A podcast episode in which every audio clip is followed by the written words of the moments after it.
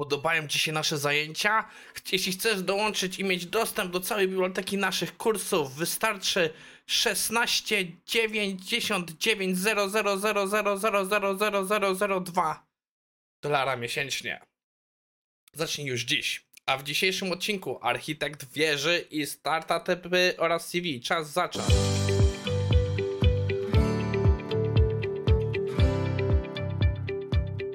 Cześć, nazywam się Maciej Wyrodek, a to jest odcinek na 6 lutego 2023. Kurde, kiedyś powiem poprawnie wszystko bez zająknięcia. A to jest IT Morning, czyli was zbiór ciekawych artykułów, które mają wam pomóc w waszym rozwoju w IT. Na koniec będę miał parę spraw do was, ale zaczynamy odcinek. Naszym pierwszym materiałem jest materiał, który się nie przełączył. Teraz będziecie wiedzieć, ok? Jest artykuł poświęcony e, tak zwanym architektom z e, wieży z kości słoniowej. Wieża z kości słoniowej to jest takie określenie w języku angielskim, które oznacza po prostu ludzi trochę odciętych od świata, czyli po prostu jakichś polityków, którzy kompletnie nie mają nic wspólnego ze społeczeństwem. Używało się to określenia na magów. jeśli czytaliście The Goal, to jest określenie, które używa autor, że mówić, że nauka się po prostu za bardzo oddzieliła od zwyczajnych ludzi.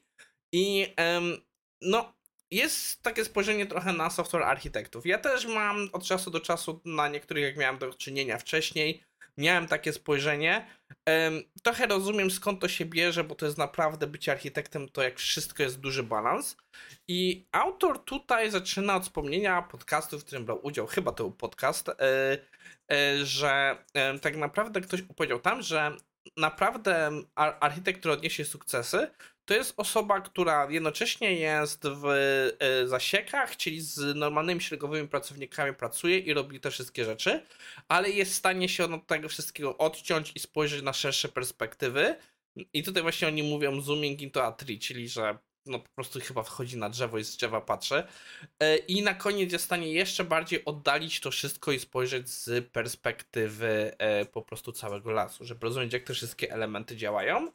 I tutaj jest podany przykład e, osoby z Microsoftu, że tak naprawdę właśnie architekci mogą mieć to spojrzenie, bo że niektórzy uważają, że są z, wiesz, z kości słonowych, bo po prostu no, nie wiedzą, co się dzieje w zasiekach. I to jest coś, co muszę się przyznać, sam też parę razy się zdarzyło.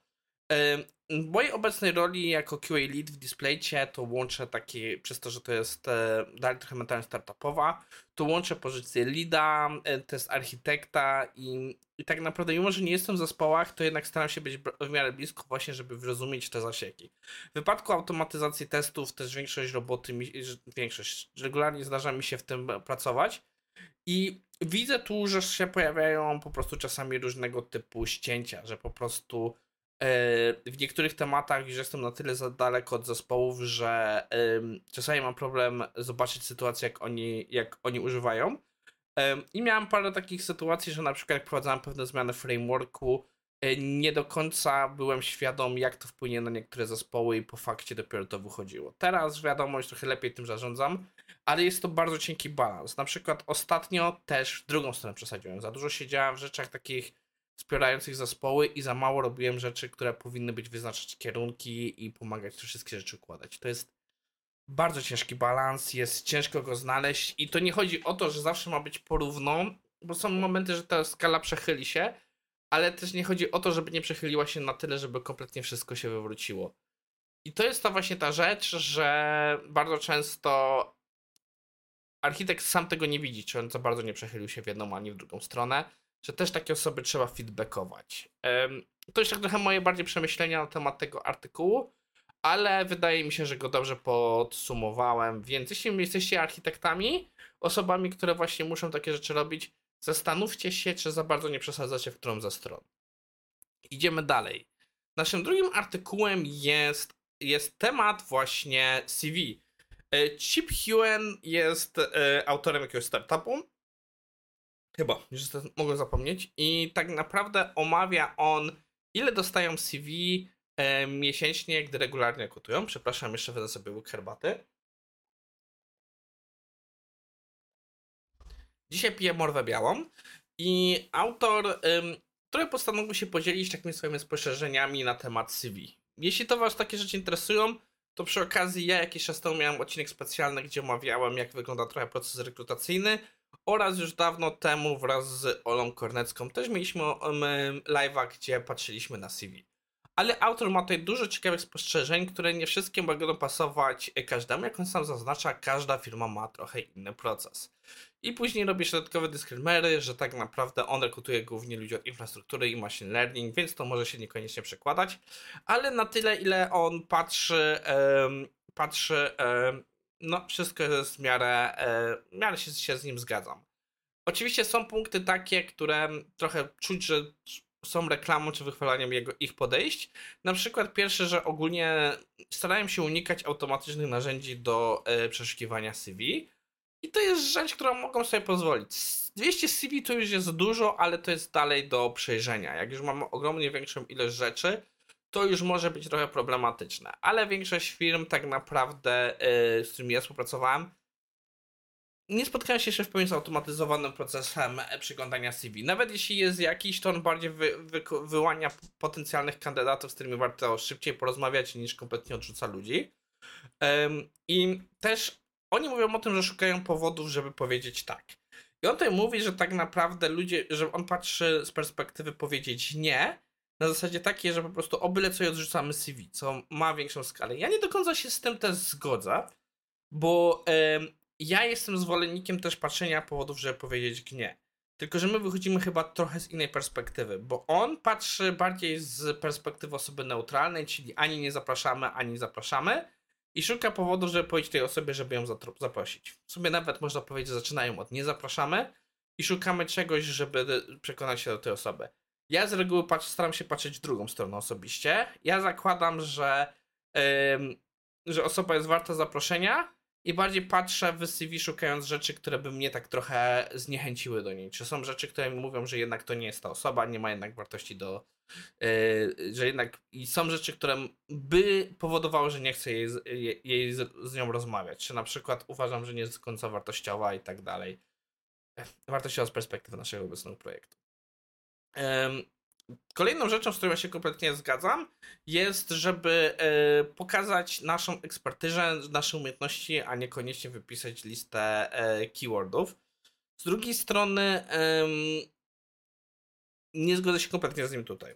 Jeśli wiecie, że jest firma, która może sobie pozwolić na to przejrzenie, warto mieć taką bardziej nastawioną na tą ekspertyzę. Jednak w momencie, gdy gdzieś na przykład screening jest pierwszy kompletnie robiony przez właśnie osoby z HR, gdzie osoby techniczne na, na to mogą nie zerknąć, to wtedy jednak posiadanie pewnych słów kluczy, które są powiązane z rekrutacją, na którą idziemy, warto, żeby były zawarte, bo wtedy nasze CV może w ogóle odlecieć i nie być sprawdzone, bo osoby techniczne nawet nie dostaną je do ręki. Um, no i tak, kolejną rzeczą, na co um, um, autor zwraca uwagę, coś czego aż tak bardzo chyba ja się nie spotkałem i nie wiem jeszcze o czym jak bardzo myśleć, żeby pokazać umiejętności, które się nabyło w ostatniej pracy i jakie po prostu umiejętności tam się wyko wykorzystywało i jakie się nabyło. Musiałbym chyba coś takiego zobaczyć w, faktycznie w CV, żeby wyrobić sobie opinię. Na, na takim prostym poziomie wydaje mi się być to ciekawą ideą, ale hmm, nie jestem, nie wiem, musiałbym to zobaczyć. Kolejną rzeczą, którą ja, ja bardzo lubię i też o tym mówię, to jest, żeby dzielić się, a jeśli mamy gdzieś jakieś nasze publiczne profil, że mamy jakieś blogi, występowaliśmy na jakichś konferencjach i tak dalej, żeby tymi materiałami się podzielić. Nawet jak, jakimiś po prostu dostępami w open source. No wszystko to jest warte zawarcia. E, I też na co osoby zwracają uwagę i to fajnie pokazać jest, co udało nam się zrobić. I tu jest jedna rzecz, którą bym trochę ostrzegał unikajcie języka we. Ja wiem, że w pracy i tak dalej większość rzeczy jest jakoś jest efektem pracy zespołowej, ale przynajmniej w Polsce, jak widzimy wszędzie we w rekrutacji, to w pewnym sensie odpala się na myślenie ok, czyli on gdzieś tam był, ale to nie jest koniecznie jego effort, że to jest innych, więc miejmy to na uwadze. Um, no, jest jeszcze parę innych fajnych punktów, które autor porusza.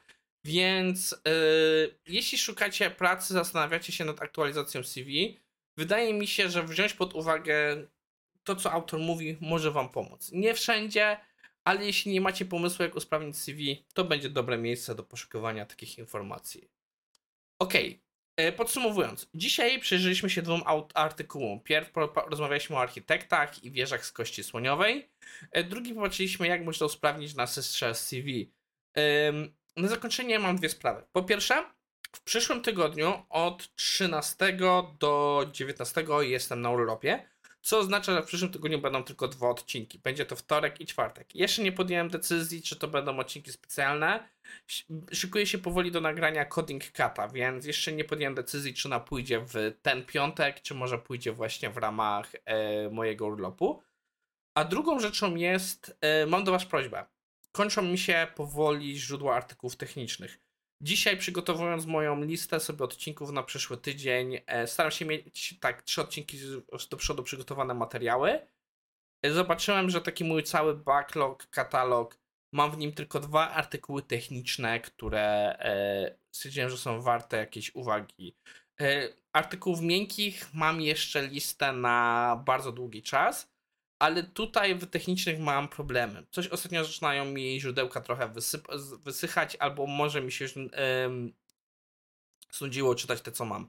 Więc szukam nowych materiałów, jakichś nowych źródeł. Więc jeśli macie jakieś blogi do polecenia, które gdzieś wyrosły, dawajcie znać. Zwłaszcza byłbym bardzo zainteresowany rzeczami związanymi z mobile developmentem i ogólnie z infrastrukturą, yy, pracą operacji adminów, bo tych rzeczy u nas rzadko się pojawiały, więc może to jest też czas, żeby nadrobić tego typu źródła. Więc jeśli macie coś do podesłania, dawajcie znać, chętnie, e, chętnie rozbuduję swoje zasoby o takie typu materiały.